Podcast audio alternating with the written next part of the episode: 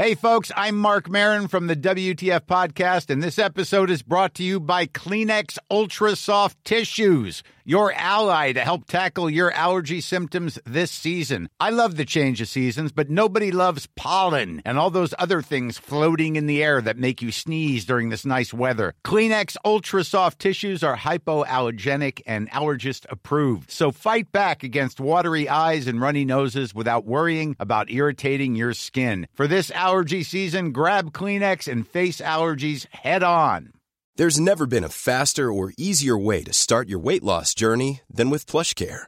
PlushCare accepts most insurance plans and gives you online access to board-certified physicians who can prescribe FDA-approved weight loss medications like Wegovy and Zepbound for those who qualify. Take charge of your health and speak with a board-certified physician about a weight loss plan that's right for you. Get started today at plushcare.com slash weight loss. That's plushcare.com slash weight loss. plushcare.com slash weight loss.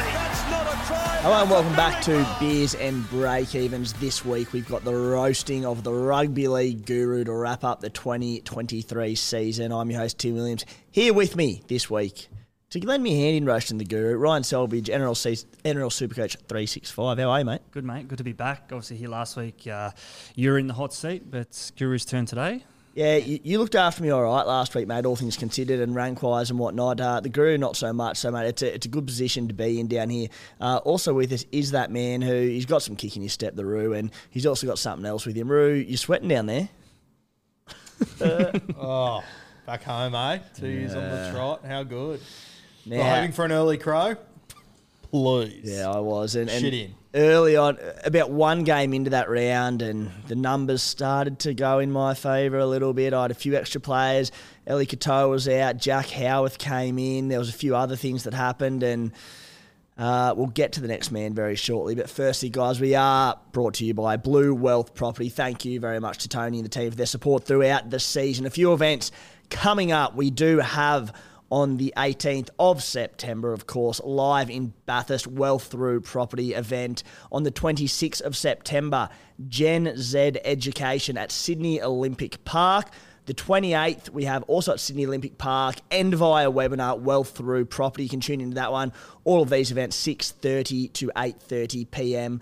Uh, there will be a link in the YouTube description to that one. And guys, over the off season, if this isn't relevant to you at the moment, you want to do it later on, you want to get involved in these events, just message Guru or myself and we can sort you out with those. Now, Guru, I'm going to I'm going to flatter you for a little bit because a very, very small part of me is proud of you for, for coming home strong. Uh, you played with a bit of depth this season. You finished with a bang. And one trade in particular, you finished 1,550th overall in the top 1%. Good stuff, mate. Good stuff. Thank you. The big, big turning point of our head to head duel was leading into round 26. Dallin Watene-Zelezniak. You were going to follow me into the trade and you're on the podcast and I'm going to do it, risk mitigation, all this sort of shit. And for once in your life, you went out on your own nouse and you went against it. Dallin Watene-Zelezniak came out and scored 25 points that week against the Dragons and then was rested in round 27. The following trade occurred. Tolutau Koula. Now, Koula came out in round 26, went big. Round 27, he had the highest scoring Supercoach score for the entire season against the Tigers. That trade was a 188 point swing.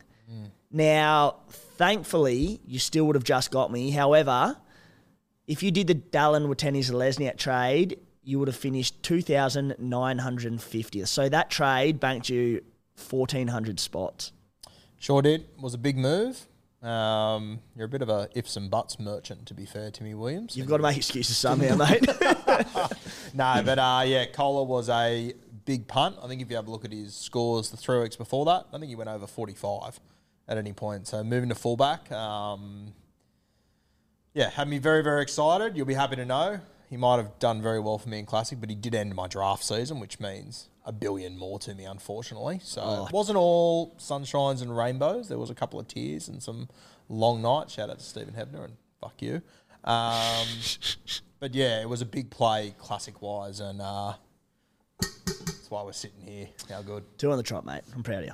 Elephant in the Stuck for room, Guru. You mentioned your draft now there. You know, I flashback two years ago, you were the draft guy and Timmy was the classic guy. But Mm. I think I've see that the engraving on there says Guru twice. So I think I'm just the super coach guy now. very quickly things Yeah. turn. You're the Supercoach guy. On the Bloke in the Bar Potty, I am tallying up the tipping, the predictions, all that. So we might have to have a rebrand. You're the Supercoach guru and I'm the Rugby League guru. Two weeks in a row for me on uh, Face the Music, flying at the moment. Pre-season predictions. Coming How'd you up go there, mate? Not too well.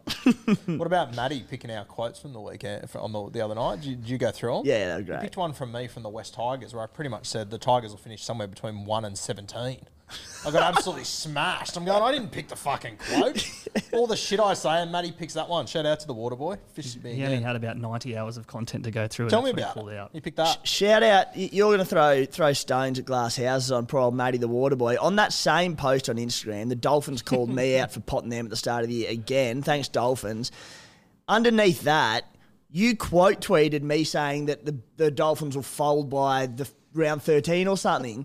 And then you keep forgetting that you got about 100,000 followers on Instagram and 90 90,000 of them think everything you say is true. Yeah, ma- maybe it was around 10 you said, not 30. Yeah. it was great because I went really hard on the Dolphins. I just didn't go as hard as you. It was fantastic. anyway, you win some, you lose more. Uh, Be good to win a few more, though. It'll be great to win a few more of them. Uh, now, mate, let's get into the roasting of your side for the season, and it's a funny one because we went, went through mine last week, and as you know, uh, you did get the dub on me, but not too many bad, bad trades. I mentioned about timing for other things. I know you've got a couple of stinkers in yours, so it's going to be a bit of fun. Yeah, I think it's really interesting, and we spoke about it in your roast last week, obviously, about how, I, like, I, I'm very confident I had more bad trades than you. But I think that if we were to put us on a spectrum of Supercoach players, you're probably a little bit safer than what I am. I'm Definitely. probably take more swings, and I think that this, what we're going to talk about today, is a really good example of you can if you take five swings and you can hit two of them, that'll probably put you in front Way funner as well. heaps fun. It's great. but if you don't hit any of those five, you're completely butchered and you're in all sorts. But I think that I think that a lot of people in Supercoach do try and just stick to the crowd too often. And there are moments where it is 100% the play, and I did that for a lot of the season. Uh, but when you do make your big plays, which I think is probably the draft player coming out of me, that I'm focusing on so many different guys other than just those key classic guys, fuck, it can be a big advantage. It can sink you, but it can make you too. Yeah. Now, look, I, I won't be, I won't get too excited about it, but Koula next season, I think, due to no lack of effort from Reuben Garrick, but has succeeded Garrick as the backup fullback at Manly if Tommy Turbo's out. Ryza, Koula becomes a very interesting one next season for round one because on what we saw, I know it was against who was it, the Tigers and who else they'd demolished, the Dolphins or someone, where he went bonkers the last two weeks. Anyway, it's irrelevant. But Fucking hates the Dolphins. not Jesus irrelevant. Christ. no, I was trying to think who who Manly put a score on in round twenty six. Bulldogs into West Tigers. There you go, Bulldogs. It wasn't it wasn't a Dolphins song. Leave Don't come Dolphins after me. alone. Leave the Dolphins alone. Um, but Cole, like Manly next season with Cole, who will start the season pretty cheap. Yeah. he has to play more of a roving role. Yeah, you'd think so. And I think, unlike a lot of those other fullbacks that we did mention last week, uh, Ponga springs to mind. He's going to lose the duel. I think Cole will probably keep it. Um, so that could give you an option there and some versatility Yeah. early doors. Um, yeah, I think you say he's ousted Garrick as that second choice fullback. Garrick was so good at right centre when he played there that we mm. probably didn't expect him to be that good. So he could be a victim of his own ability in that sense. Cole around one next season. People aren't going to forget, namely the Guru, what he did the last two weeks. I, I'm not convinced he would have jumped in front of Garrick. You? To be honest with you, I, I think Garrick. You know, like you got to remember last year when Turbo went down until Jersey Gate, Garrick was playing fullback and had them as a top eight side. Yeah. I, I'm not. I, I would. I would prefer to see him at fullback, Koula, because I think he's so wasted at centre. It's not even funny. But I'm I'm not. Isn't it crazy to think? Like, remember at the start, there was at one point when they when Turbo was down. Who were they picking at fullback before they KO weeks. Yeah. KO week? So Koula was their fourth. Still couldn't get a fullback. gig. Unbelievable, yeah. So I'm not I'm not totally convinced he is the next guy up, but Reuben Garrick at centre was very. It's funny though. All these like Ru- Reuben Garrick moves to centre for that Dolphins game that we mm. watched in Canberra. They win that by sixty. Yeah. Kohler moves to fullback. They win both those games by sixty. Like I just, yeah, I- I'm I'm not convinced that Cole is going to be the automatic number two guy. Are we certain that Turbo is still the number one fullback? I think so. Okay. Absolutely. They, Just throwing it out there. Yeah, no, no. I mean, I, I a good get. throw I, out, I, but I've seen a lot yeah. of chat about it, and I get the argument of if it's injury related and they want to ease him back and get runs under his belt at centre. I'm all for that, Yeah. but like once he's good to go, it's he, he's the number one. Has to be. But I do know that off the back of the last two weeks, Koula is going to be very highly owned. I believe next season at his price, and it'll be interesting because if he just sticks in that same centre role and nothing changes, trap. But if he does start roaming, and the preseason trials will be a huge watch, he could be such a good pickup. I, I worry that he's the sort of guy if he's put it right centre, he'll just sit there. I think he could be very frustrating, Kohler, but we'll see. Shit coaching if he does. He needs to get more involved. Yeah. Anyway, Yeah. Uh, let's get into it. Ryza, you have Guru's team from round one. I do, and good little segue there from Tommy Turbo. He was Guru's captain in round one at fullback. He scored a 97, and he was in second gear that day against the Bulldogs. So at that point of the year, we're thinking, here comes Turbo all over again. Uh, Teddy was your other fullback, centre wingers, uh, AKP, Valentine Holmes, Izack Tago, and Sunia Turuva. Um, probably focusing on the draft angle there again. Holmes and uh, Tago, two names that you're either paying up for or a pod play in uh, the Panthers centre speak us through that, I guess, before we go through the rest of it, because he was someone that was he burst onto the Supercoach scene 2022, but his price was probably the detriment getting him from round one.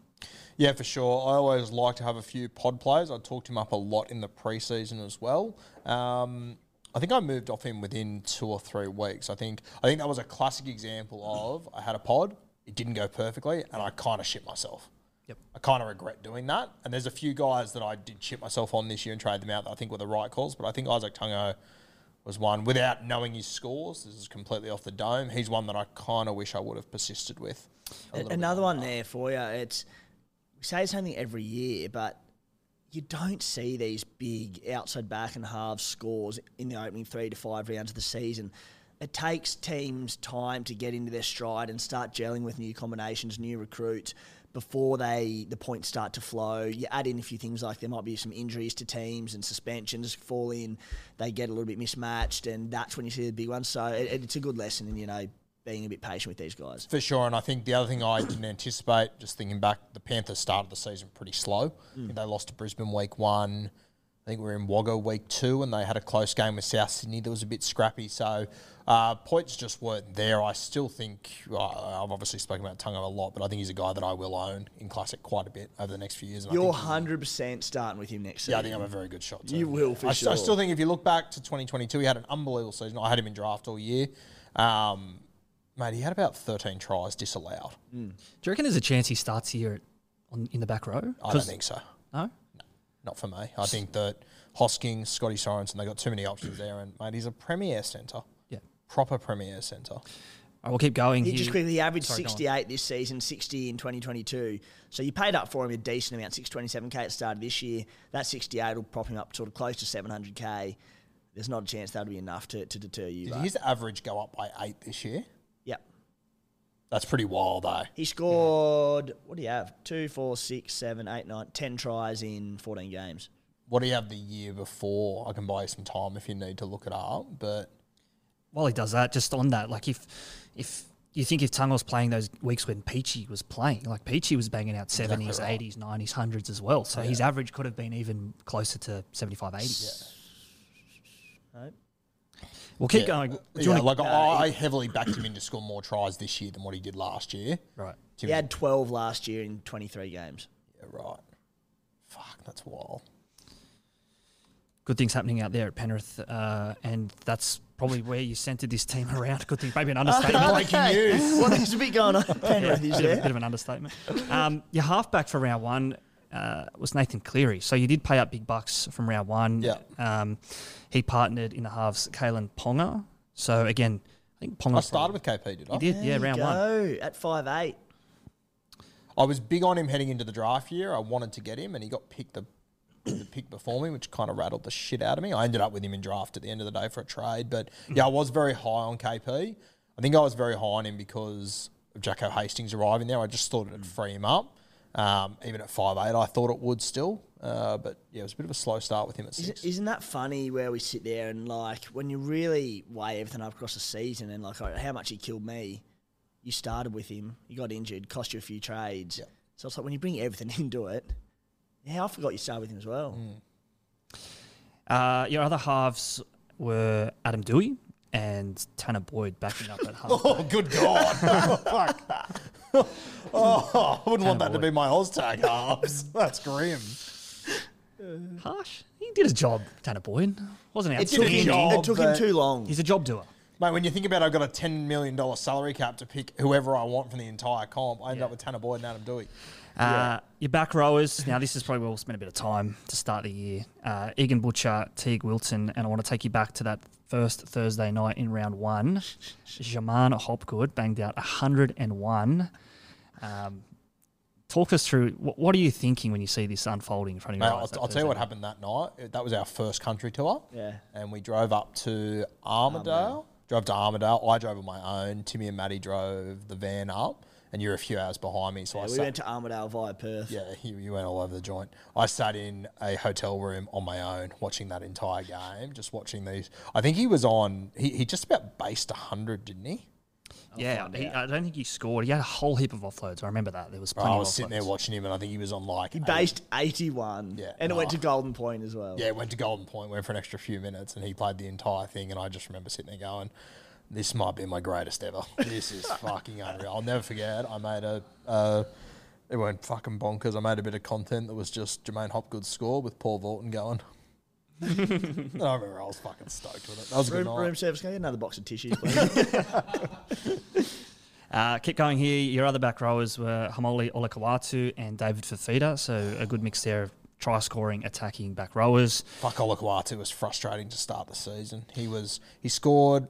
If you got one, one of you get up his stats, he scored a try just about every week for the first few weeks and never went above sixty or seventy. It was frust- He was just scoring tries off kicks and Yeah. bullshit. It was Yeah. so frustrating. like week two against Parramatta, he scored 60 with a double. He had 25 in base. Yeah, two tries off kicks.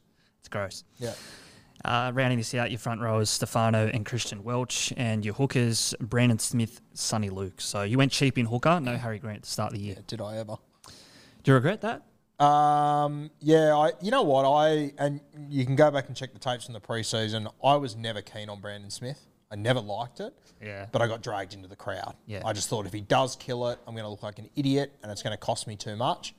That that of all those players, that's my biggest regret because I never liked Brandon Smith at the Roosters from the very start. I'll give you that. You called that very early. Yeah, I was never happy with it. I was just trying to find the image of you and uh, you and J'maine, that glorious moment out, out at uh, Bankwest Stadium or Combank, whichever the hell the one it is these days. Yeah. No, Uh, the, the Brandon Smith one sucks. That that was you not backing yourself, wasn't it? Yeah. Yeah. That was a big case of following the crowd. I remember you calling out saying like it just seemed like a knockout, like an easy shot to take, no risk, and you followed the crowd. Yeah, big time. And I think yeah, got a little bit rattled on that one. He did get- Unfortunately, the yeah. crowd followed me on Soni Luke. Listen to my fucking bullshit preaching, which uh, missed by a country mile. And uh, yeah, Soni Luke was a tough one this year. Tough one. So this was your non-scoring players for round one. This is the way you set up your team. So uh, Soni Luke was one of them. Uh, Franklin Pele was another one. Davvy Moale, Jacob Preston. We've already mentioned Tanner Boyd, Paul Alamoti, Will Warbrick, and Izaac Thompson. So very cheap uh, on your non-playing reserves for Oh, round those one. bench CTWs are rogue.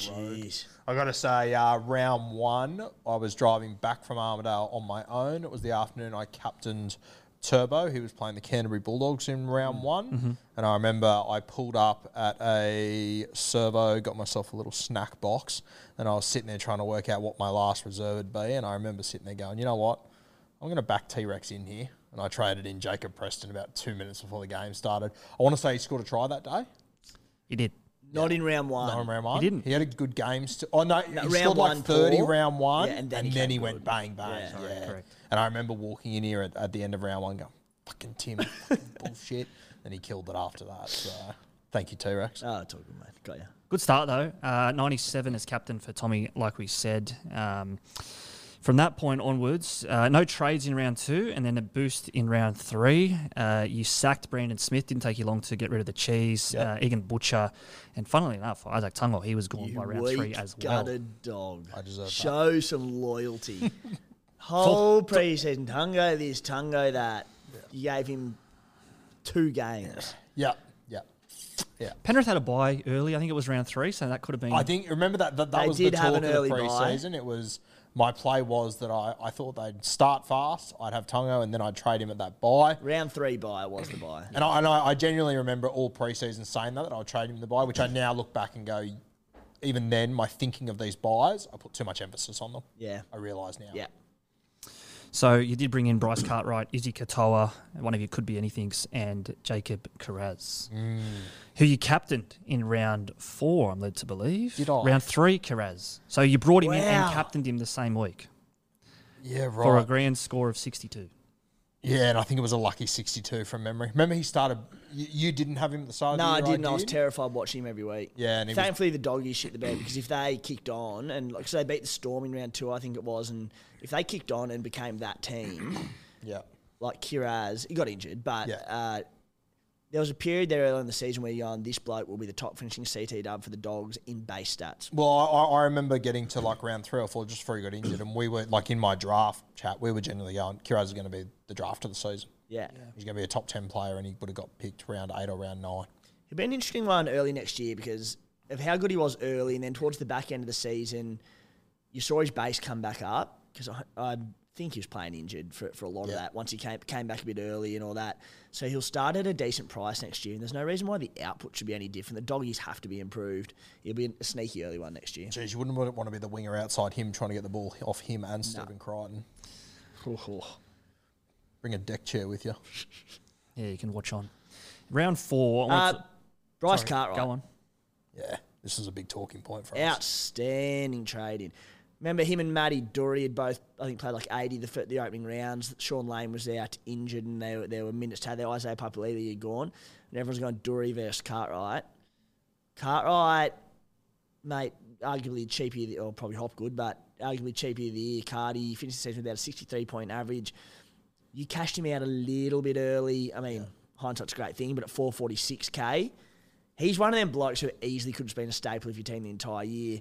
Nonetheless, mate, that was a great move. Yeah, I think most people went the other way to Doorey. Yeah. I just, I, he's a good player. I've just never seen it like other people have Yeah. with him. So, but Bryce Cartwright, I, I will always admit, I'll get more wrong. I mean, I drafted Bryce Cartwright, pick number two, the first time he went to the Gold Coast Titans. I dropped him in round 10. Unbelievable. Uh, and I didn't win a game until round 10 that year either. So, shout out to Brycey boy. Uh, but I will always be a big Cartwright fan. And yeah, it was good to see that one play out the way that it did. Yeah, that's right. Yeah, That, that was a big talking point for us. I remember that was that was a big week for us. You had, uh, didn't you? Wasn't your first round pick that year, Big Shannon Boyd at the Titans? I drove to draft night that, that year with uh, Garth Brennan. Just the two of us. It's a good trip. Uh, round four, this is where it gets interesting because you sold Kalyn Ponga, James Tedesco, and you brought in Harry Grant and Reece Walsh. So two big names out, two big names in. Harry, I think he'd scored a couple of hundreds or at least 100, a couple of 90s before round three. You brought him in round four.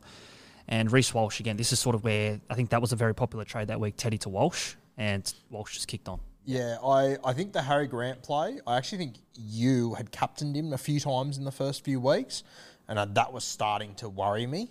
So I think I brought Grant in there. And then the Reece Walsh one, I I don't like bringing in guys in Supercoach that have to do a lot to score. I hate relying on guys to set up three tries and all that sort of shit. But Reece Walsh was just undeniable. Yeah. By that point, like you just couldn't leave him. You did captain Harry Grant that week, again for 44. That makes sense. And Walsh, deserve that. Walsh the same week played the Dolphins and got a 84. So Yeah. one of those sliding doors moments. But yeah, it was sort of after that where Walsh went on and scored 90s, 100s, um, doing plenty to do that. But Yeah. it's just so focal in their attack. Round five was a great trading week. Your second boost of the season. Doueihi out, Garrick in. Sweet, happy days. It's the next two. Tanner Boyd and Izaac Thompson out. Now, Tanner Boyd, anyone who held him for longer eked a bit of value out of him. He was actually half all right. The two that came in.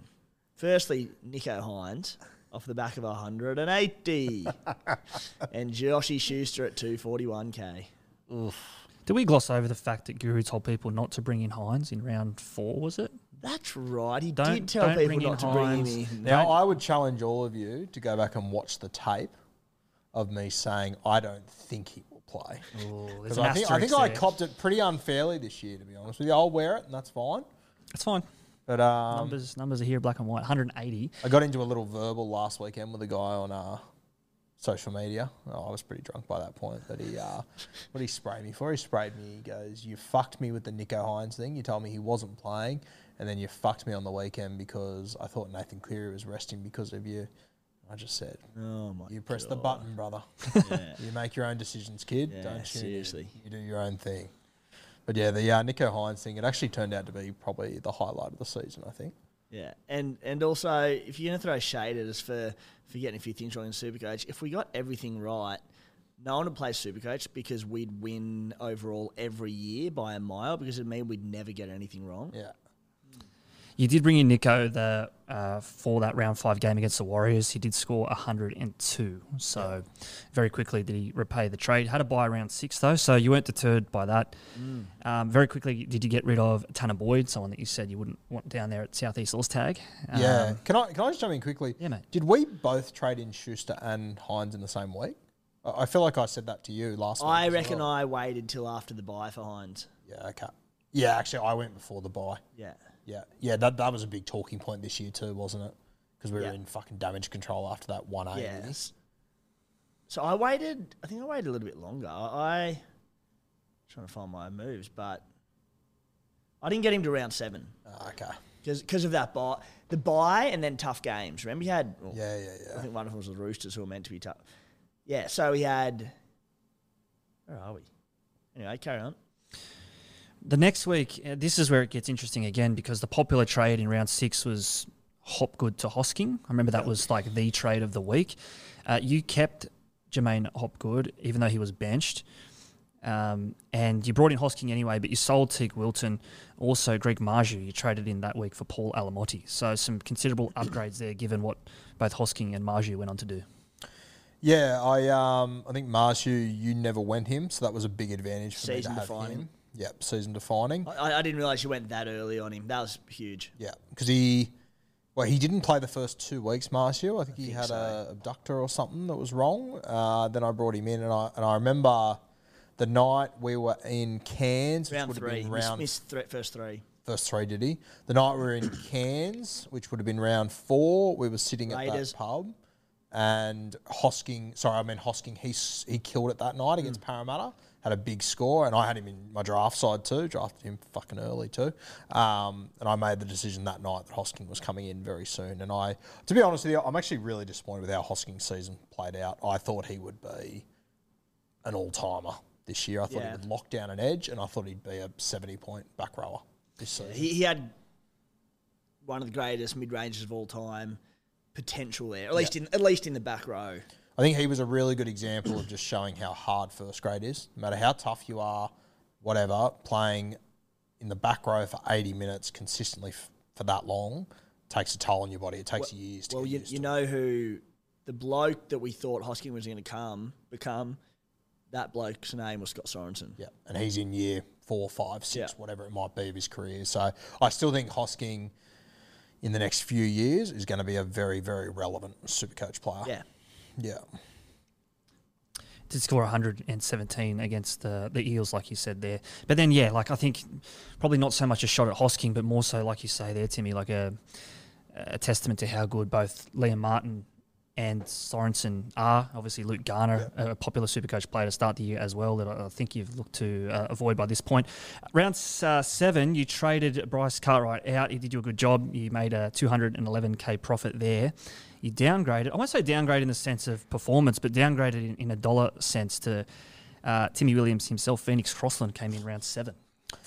I can take no responsibility for that one. That was uh, T. Williams himself that convinced me on that one. I think. Is Yeah, that right? I got you on that, my boy. You brought him in, and- and the fixture didn't deter you. They had the Panthers that week, so it was a purely a, a cash decision there.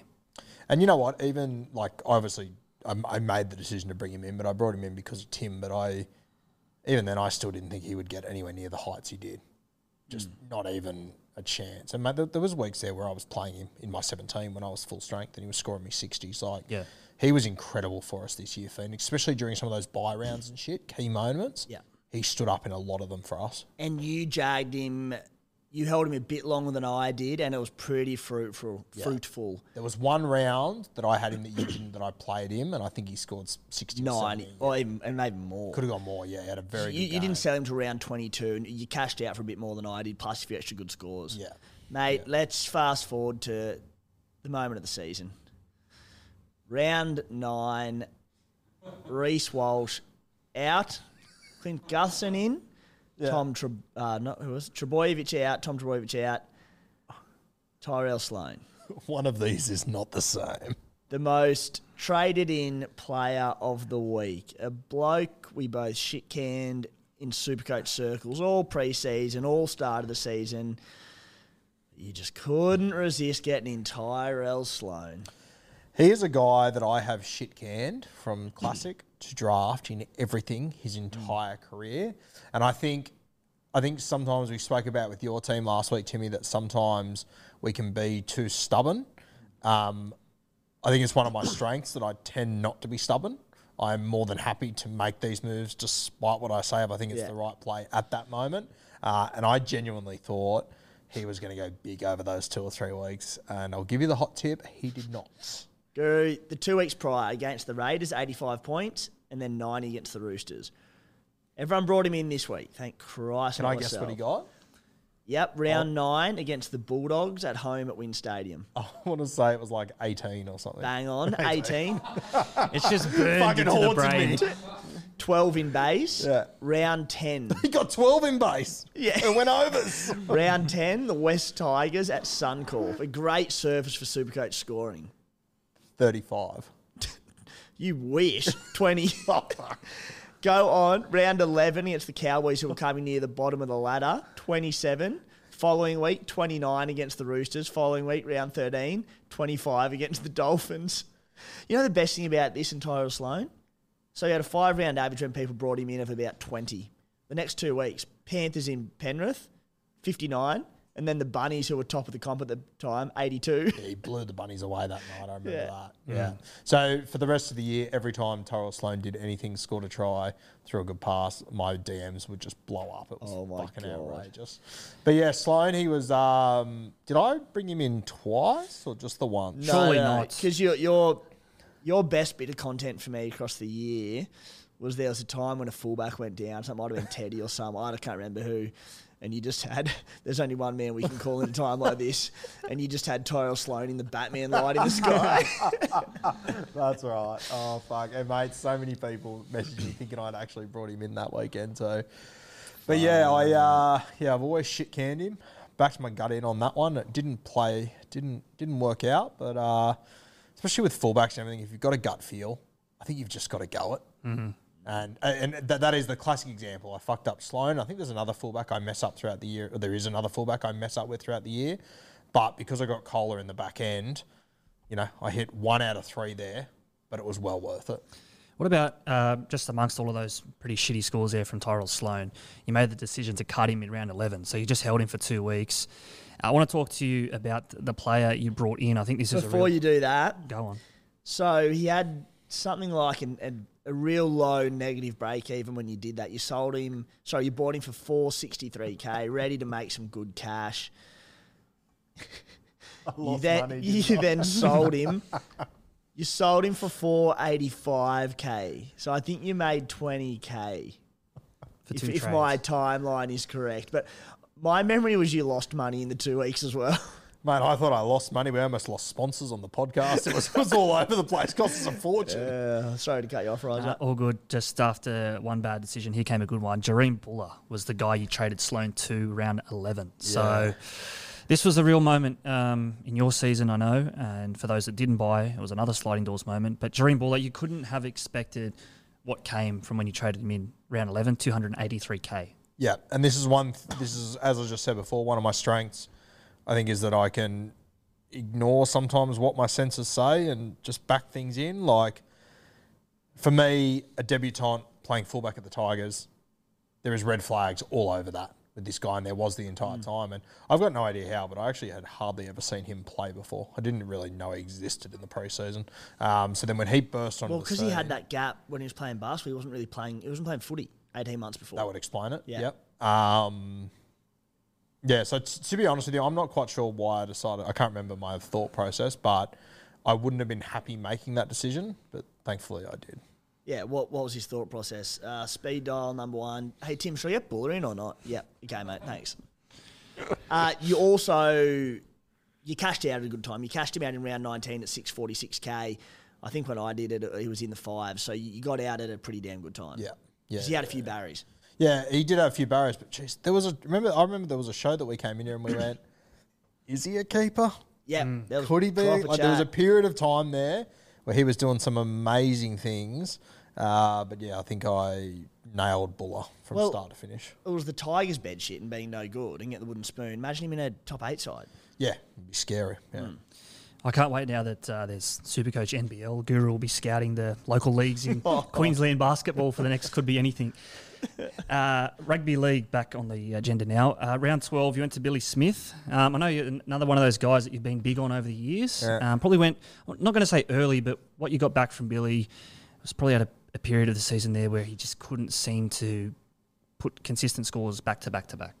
What I got from Billy is exactly what I deserved. Yeah. 100%. As it tends to be with Billy every year. I think I've owned him in draft three years in a row now at some point. Um, I actually, I watched him play his return game for the North Sydney Bears.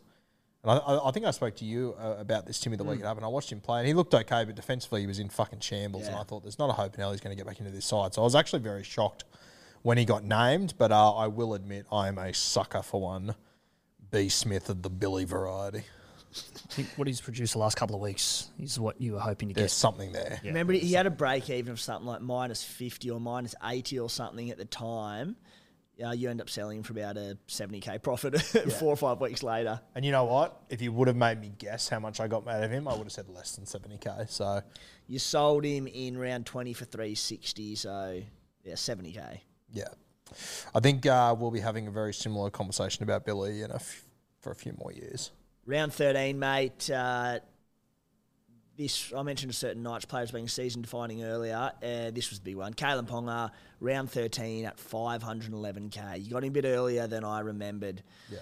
So round 13, mate, that's pretty well when he went on his tear, didn't he? Be, with his like concussion history, that was that was a wonderful play. Yeah, there was there was a few that I got on this year that I traded them in and they were really good trades and they were a little bit pottish at the time, but then the week after everyone else traded them in. It happened with KP, happened with Jack de Belin when everyone sort of got on JDB, and I think Corey Horsburgh was the other one as well. Three guys that I had in my draft team, which is why I was watching them so closely. Um, but yeah, the KP one was huge, especially when you made the decision, which To pod him. there's another 160,000 people out there unversing, but you are the people I, person I watch the closest. So when you decided not to, it was uh yeah, it was a big move, KP. To be fair, like he came and got, he went 77, 92, 95, 47 his first five games when you bought him. Yep. First four games, I should say. Then he went bongs with 180 against the Dogs, 137 against the Tigers. The rest is history. That being said, because he was so lowly priced, even with those scores and the few 90s in there, he was mid 600s by that time, and you'd cashed in. And by that time, you know, I'm sitting, sitting there on oh, mid six, nearly 700k, head knocks, Yeah. da, da, da, everyone's owning him. But yeah, great, great play. It's an interesting time to buy him as well. They obviously played round 13. That's potentially a big reason why you did buy him. But they had the buy in 14. And then, like we said last week when uh, speaking about Timmy's team, there was every chance he got the origin call up, be it starting fullback or off the bench. So I'm sure there was temptation to even sell him um, in that period, even just even though you just bought him. Yeah, for sure. Um, but I, I was a big believer in, K, as I said, I wanted to get him in draft, and I, I think I like I had pick number one, which meant my second pick was pick 28 or whatever, and I thought no one's going to go near KP with concussions, playing five eight. No one will go near him. And my best mate Jeremy, who pretty much bases all of his picks off what I say on the fucking podcast, he took him. It's annoying, isn't it? Please, want to introduce you to my friend, mate. Jesus Christ. Should I get Guru on the third one as well, just to be safe? S- Save two trips up there. Um, yeah, so I was very high on KP from the preseason, and then it was funny. He that game against Candy where he exploded. He that was you came back from Europe a few weeks after that. Ah, yes. And I Don't remember you said something Supercoach. to me. You said something to me like, um, "Oh fuck, thanks for letting me know he was goal kicking," assuming that. Uh, I think you assumed that Jackson Hastings had told me. That's right. I had no idea. I had no idea until they ran out, and then he picked up the tee, and I was like, "Oh, That's right. okay, that's a little bonus." It, I mean, it doesn't help, but that, yeah, and he kicked 11 from 11. yeah, Because that was the pretty week, much all from his bad side. Yeah, because that was like the breaking point of like low break even, was about to make good cash, soft matchups where you, that was, yeah, that was the key week that Yeah. killed me. And I remember a lot of it was that he wasn't kicking, and I was kind of like, not kicking, I can cop it. yeah. Then when he came in, not only did he kick, but he kicked 11 from 11. And I just went, shit. He would have gone up a ton of cash, went 180. He was goal kicking. Yeah, and that was the same. Like, all like that. That was the week I traded him into my draft side, Mm. and I think all the boys in my comp assumed that Jacko had told me he was goal kicking. I had no idea until he ran out, and I was like, "Ooh, this is going to be delicious." Little did I know, eleven from eleven from the left hand touch line. Yeah. it was incredible. Uh, mate, and one of the, the best ones, the, the following. Oh, there's a couple of good ones here, actually. I'll start with one. You departed with Soni Luke, your beloved Sonny, for 228k. Again, you got out, well, you started the season with him, so I won't say you got out at a good time, but before others who had him all season, Jacob Liddle came in. I took the piss out of you. Everyone took the piss out of you. 37 points in 49 minutes against the Panthers. I think you even admitted, what have I done? What were you thinking at that time? If you roll the tape back to the preseason, I actually nominated Jacob Liddle as a guy to keep an eye on during the Origin period, solely because of their draw and their run Mm. and everything like that, and just their squad in general. Um, I traded in Jacob Liddle. Was the it was the first game against Penrith? Yeah. Is that what you said? Yeah. I remember you, he, he was a trade that he was one of those guys that I didn't. I woke up Sunday morning and I didn't think I was going to make any trade that day. And I don't know, just the longer the day went on, I got itchier and itchier. And I, I actually had him in draft as oh well. my There's a real common theme here. And made a last minute decision to bring in Jacob Liddle. And I can't really remember why I did it. I'm not sure. Bored? Potentially, that oh, I feel like there was more of a domino effect to it, but it, it wouldn't have. I, I don't know why I did it because it wouldn't have. Maybe I saw the origin period coming and I knew I'd be without Harry Grant, so I just thought at least I'll have a hooker playing. Like, I get the itchy feet trade when it's uh, like a high upside. Like, I had the itchy feet big time, and when I got Dallin in for that Mm. 120 odd matchup, because you're like, oh, if I miss this, it could be their 180. You got Jacob a little. What what round was it? 14. So that it was it was like the week after. Maybe you're a little bit short on numbers because there are a bunch out that week. That that might have been it. You might It- it there was a reason why I did it to pull the trigger that allowed me to do more stuff the week after. Yeah. It, it must have been something along those lines. But from memory, I don't think he did terribly over the next few weeks. No, no, no. That's what I was getting Yeah. to. Yeah, that's what I wanted you after that game. I, Thoughts. I was rattled as shit after that. He, he went on to have a four game average through Origin of like 60 points. So Yeah, he scored a couple of tries and Yeah. whatnot. I, I- I can't even remember how many times I he, actually he scored, then had assist, assist. Yeah. Yeah, so he did all right for you in the end. So that was round 14. You actually used the boost to bring him and a couple of others in. It was a boost to get Liddle in. That was your boost. That was your. that That's was fucking rank. that was your last boost. Um, yeah, interesting. Uh, Johnny Bateman and Sifa Talakai were the other two that came in. I think Bateman did a job. Like Bateman did he a did a job. job round 19. I remember he was a number, but Talakai, I th- maybe just bought into that Sharks run. It looked so good Uh, at, on paper. at the time. Sifa. I've always been a huge Talakai fan. Like from Mascot Jets under 14s, huge fan. So Talakai, yeah, that one might seem a little bit rogue, but that's very me. I love Talakai. I'm actually thinking, I wonder if the weekend I brought in Liddle, if I potentially was trying to get a VC score and I didn't want Soni Luke to stink it up. So I maybe on the Sunday afternoon brought in, maybe that was what it was. potentially. But anyway, yes, the Sifa Talakai one. Um, that was actually there was a little bit of spite in that. which I like to do occasionally with Timmy because we'd spoken about him in the weeks before that. Remember a few, t- not bit, but like more so like when we're having a coffee or whatever. We go, oh, love to bring in Talakai right now, blah blah blah. And I just knew you didn't have him, so I remember there being a bit of spite to that one, which Yeah. I live for. Absolutely Mate, you, you fast forward to round 19, and the, these are the kind of trades where, like, I'll get your thoughts on it, and it might go a different direction, but where I try not to nuff and, and get these battlers and, and blokes who every chance they won't be there end of the season. You went Bula out, Quai Ward in. You went Schuster up to Mulitalo, so it was obviously a bit of cash to fund that, but Quai Ward, who ended up being like he hardly really played for the rest of the season. And from round 19, you've brought in. Obviously, you thought, I know you rated him as a player, and you're thinking maybe he'd come out for the Broncos and he might get a few more starts, but a dangerous move. What was your thinking there? Uh, to be honest with you, it didn't play out the way I thought it would, but it ended up being better. So I brought him in. He played that one game. He scored a try. Round 19, so yeah, the, the Origin buy, third major buy round. Yeah. So he played the Sunday afternoon. It was funny. I actually all week I was trading in Blake Wilson, which no one else was going near, and then Quai Ward got named, and I've always liked him, so I mm. brought him in. I think Blake Wilson actually ended up scoring hundred that week. Yeah. And then of course he scored he scored a few hundreds on the run home as well. And I think in the last week he might have done okay too. Might be talking. He talking scored about a, the real late try in it. Scored the late try, yeah, yeah. So looking back on it, I wish I would have gone Wilson because it wouldn't have cost me too much. But Quai Ward, he came in, he scored 60 odd in that game. He scored a try. To be honest with you, he actually looked really average in that game. Uh, I, I, I took an L on that. But he scored well in that game, so I got the 60 points. But he played bad enough throughout the rest of it that he actually didn't play again. Yeah. So it actually turned out to be an okay enough because it freed up cash to be able to make other big moves. So a classic example of it worked out okay, but it didn't work out as I planned. But you need a few things to fall your way sometimes. Roo, let's fast forward a few more weeks. And I mentioned earlier about nuffs Yeah. and how much I I, hate them in Supercoach. We go through to round 21. I just mentioned you just brought in Quai Ward. Set some, not been burned by it, but, you know, depth becomes a bit of a question mark. You have a little nuff in there. Jacob Liddle out. Rue Nagatakora, 200k, left you with no backup hooker with six or seven rounds to go. You had trades up the sleeve mm-hmm. to cover it. It obviously facilitated a trade in of Campbell Graham, which didn't obviously pan out, but Rue's the one that I want to toy it. That was, I, no. Yeah, and this is I think this is the big thing that differentiates us as Supercoach players. Um, I will always be happy to enough players, always, because I think it frees up opportunity to get to spend more money on big name players that you want.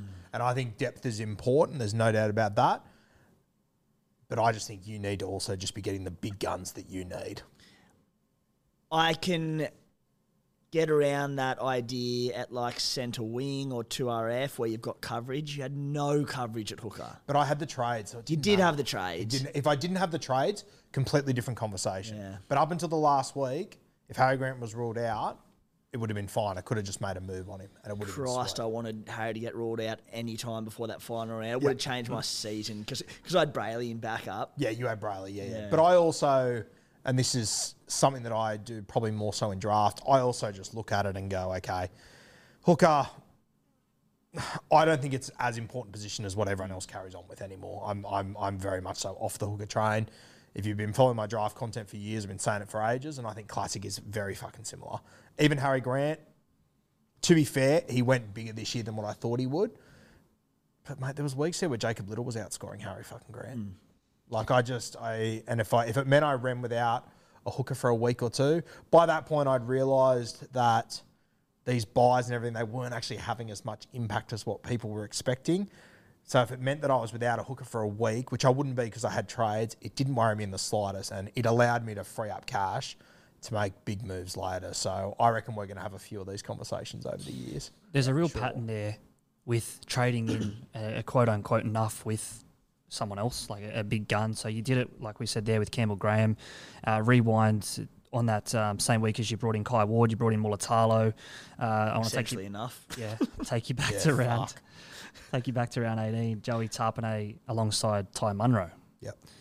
Uh, Munro, you actually traded him in, and I, I can't believe we've missed this. You traded out Nick Meaney, who you traded in just one week prior. I was and, waiting for Mina to come. Yeah, and you Oh, captained him. yeah, yeah, yeah. So we've glossed over the fact your worst week, probably your worst trade, your worst captain, Nick Meaney, round 17, and you sold him round 18. Wow. Yeah, it was a one week play. I, I needed to, I wanted to make a big splash that afternoon and go for a big captain score. I can't remember why. My vice captain didn't work out and so, something, I either I fucked it up or someone got ruled out or something. And I just wanted to go for a big play. Um, Nick Meaney, by the way, also one that I have never been overly high on. His entire career, even when he signed with Melbourne, I wasn't huge on it. He's proved me wrong there, 100%. Um, but yeah, brought in Nick Meaney. I want to say 41. Bang score. on, 41. Yeah, yeah, haunts me. I mean, it looked a good game on paper at home to Manly, who at the time they were floundering a little bit. Yeah.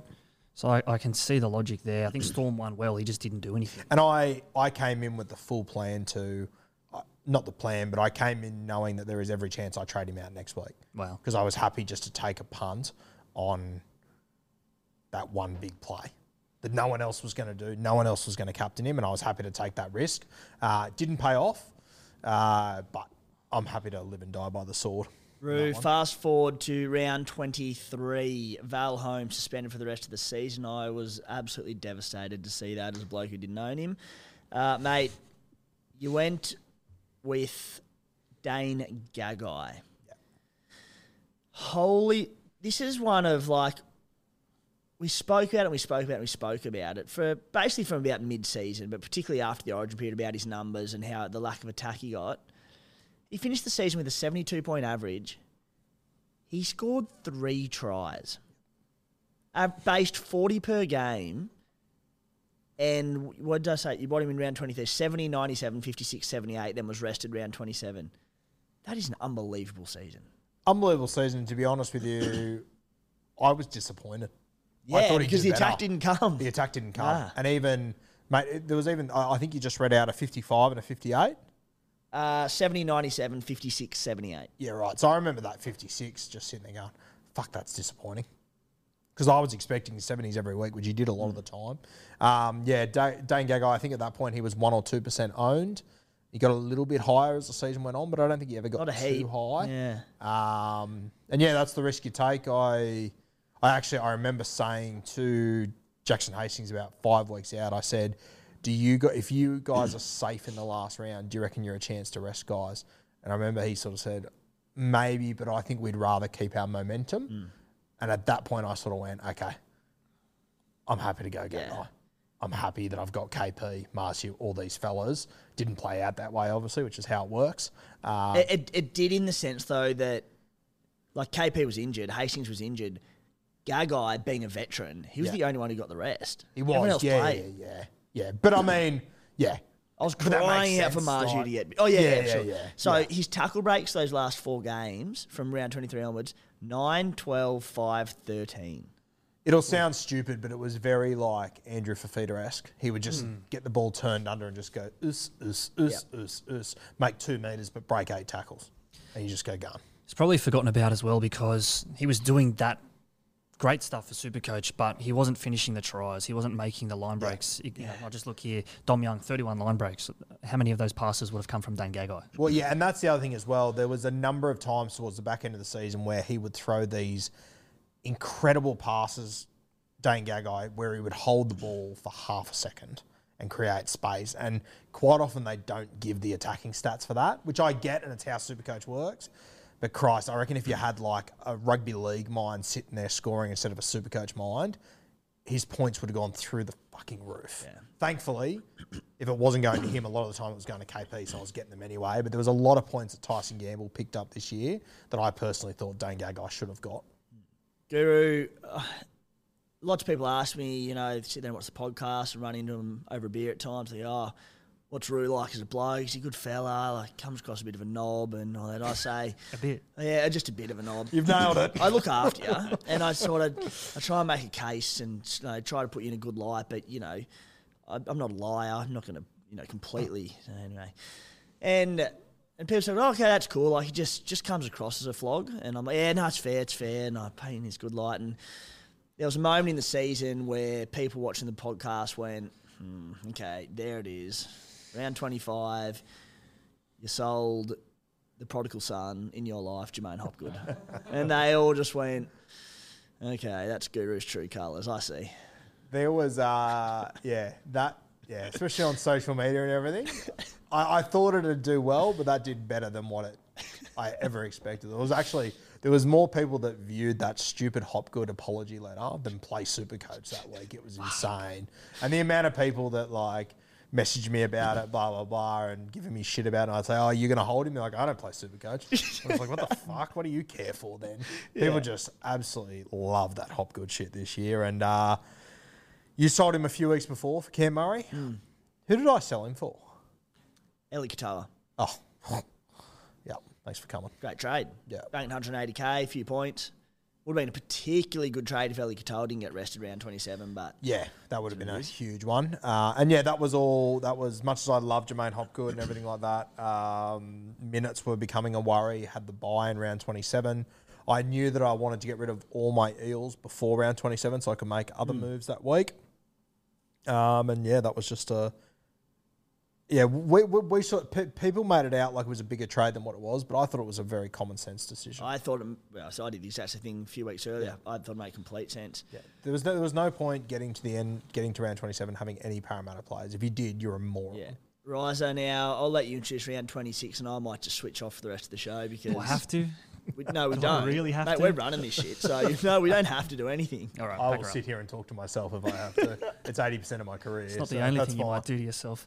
Uh, round 26. All right, we'll, ad- we'll address it. DCE and Tolutau Koula in. You sold Nicho Hynes and Latrell Mitchell, uh, Mitchell, who had a buy that week for South. So uh, Manly up against the Bulldogs as it was. Yep. Uh, you had plenty of cash to play with. You sold 1.4 million, and to still have two trades and that much money at- in disposal at that time of the year, this is this is what you were talking about. You know, rounds 16, 17. You were preparing for a week like this. Yeah, for sure. Uh, and yeah, we knew it was going to be carnage in the last few weeks. If you didn't, you're probably lying, to be completely honest with you. Um, and yeah, I wanted. Uh, obviously, depth was important, and my depth was good enough. Hiring for your small business? If you're not looking for professionals on LinkedIn, you're looking in the wrong place. That's like looking for your car keys in a fish tank. LinkedIn helps you hire professionals you can't find anywhere else, even those who aren't actively searching for a new job but might be open to the perfect role. In a given month, over 70% of LinkedIn users don't even visit other leading job sites. So start looking in the right place. With LinkedIn, you can hire professionals like a professional. Post your free job on linkedin.com slash achieve today. But I think just having trades for the back end is so important. And you know, there was there was running jokes. I think with eight weeks ago, I had twelve trades or whatever. Um, and you know, I still got to the last week and only had one left. But the moves I was able to make, I think from about round twenty three onwards, Tino's, Teddy's, Katoa's, these sort of guys. Obviously, Koula and, and DCE were the cherry on top, but. Um, you know, I've had seasons like this before where I've had a lot of trades coming to the back end. If you don't make the right moves, it doesn't fucking matter. And the other thing about it, oh, it's one thing to have trades and think, oh, that's cool, and you get an extra play that week da, but when you do it for the final two rounds, which this year emphasised more than ever. Now, this was an exception in that Cole, as I said, had the highest score of the year in the round 27. But because it's not a long term play and you go, oh, this matchup and this matchup, you go two weeks to go or one week to go, who has the absolute best matchups? And you've looked at them and gone, the Tigers and the Doggies, who have thrown in the towel for the year, they've got nothing to play for. Manly can be flat track bullies at times. It just had big Manly score written all over it. Who's just gone to fullback? Koula. So not just the trades, but you get the best, best matchups of the week. Yeah, for sure. And to be honest with you, like I had DC, I had college, which was fantastic, and I look back now and I actually in, in our the episode leading into the grand final, where we are talking about our last trades, I mentioned it in one sentence and I didn't give it any more thought. And I know it's easy in hindsight, but when I had DC and Koula, why I didn't go Olakau'atu Yeah. is beyond me. And I, I said it one sentence and I didn't give it any more thought. Keep in mind, I had Olakau'atu for the first six weeks, so I was always high on him. And I just sit there, and you know, I went AJ Brimson. I think he scored eighty, so I think it ended up being a hundred point difference. But that could have been the difference between one percent. Imagine if you had them three that final round. And I look back and go, I know it's easy in hindsight, but why didn't I?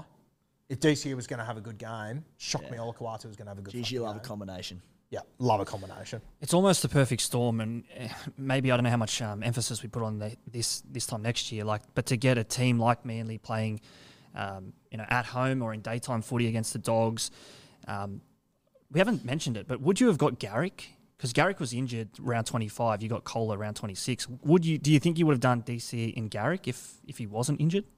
Uh, you know what? I don't know if I would have done DCE because then Garrick would have been goal kicking, Yeah, but I would have gone Garrick Yeah. Okay. for sure. Um, I love Garrick as a footballer. I would have been more than happy to have him. Look at those like choosing the best matchups. I had two trades going in round twenty six. I got Drinky and Chairs. Yeah.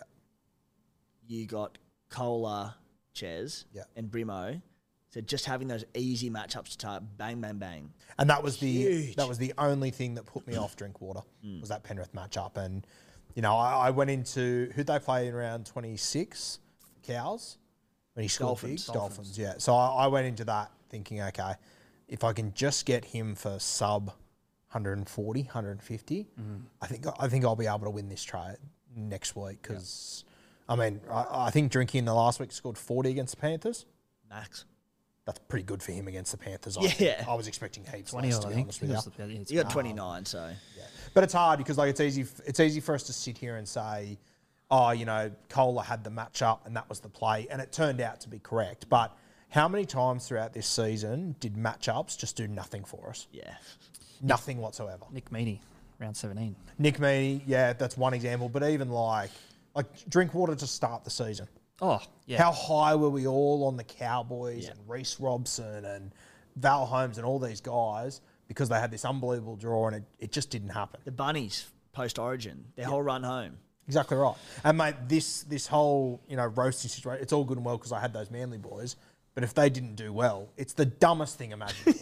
it becomes bigger than Nicho Hynes all of a sudden. So it can turn so quickly, and you're relying on two teams that are waiting for Mad Monday. Yeah. But that can be super coach gold sometimes. to me, this this probably comes back to your draft history Yes. because you've picked on matchups and not necessarily who you should have. Again, Hynes and Cleary, who you should finish the season with, probably on paper. Shaun Johnson, Hughes, whatever. DC, he's always fourth, fifth run in that halfback ladder, but he was the one really that Yeah. we all should have been playing with. And this is yeah, and that's why I like to have trades towards the back end because then realistic classic turns into draft. That's my biggest takeaway from this whole situation is if you can make up ranks in, I know, or not lose ranks in Origin, it's probably less important than what you can do with your trades in the back end of the year. Make up literally thousands of ranks Yeah. in two weeks. And I think the like, and it hasn't come up at all because I antipoded them all year, just avoiding those New Zealand Warriors.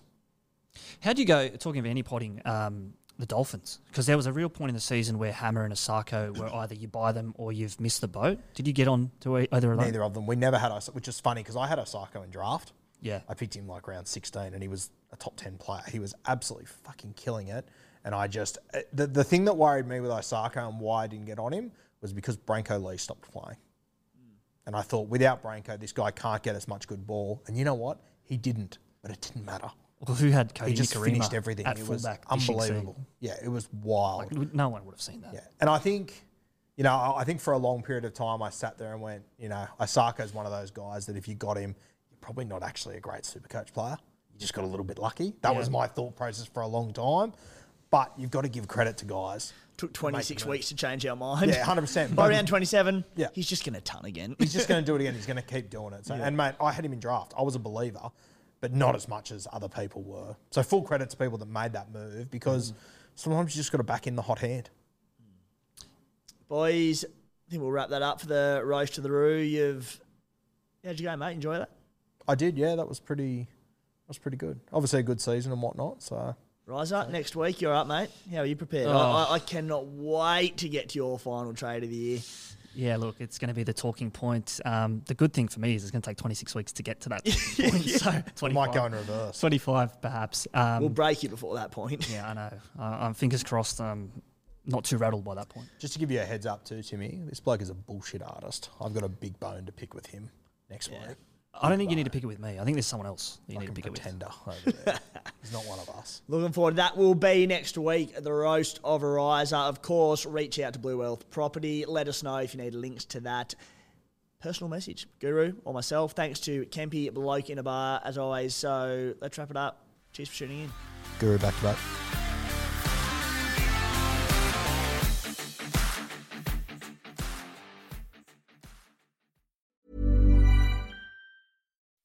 When you make decisions for your company, you look for the no brainers. If you have a lot of mailing to do, stamps.com is the ultimate no brainer. Use the stamps.com mobile app to mail everything you need to keep your business running with up to 89% off USPS and UPS. Make the same no brainer decision as over 1 million other businesses with stamps.com. Use code PROGRAM for a special offer. That's stamps.com code PROGRAM.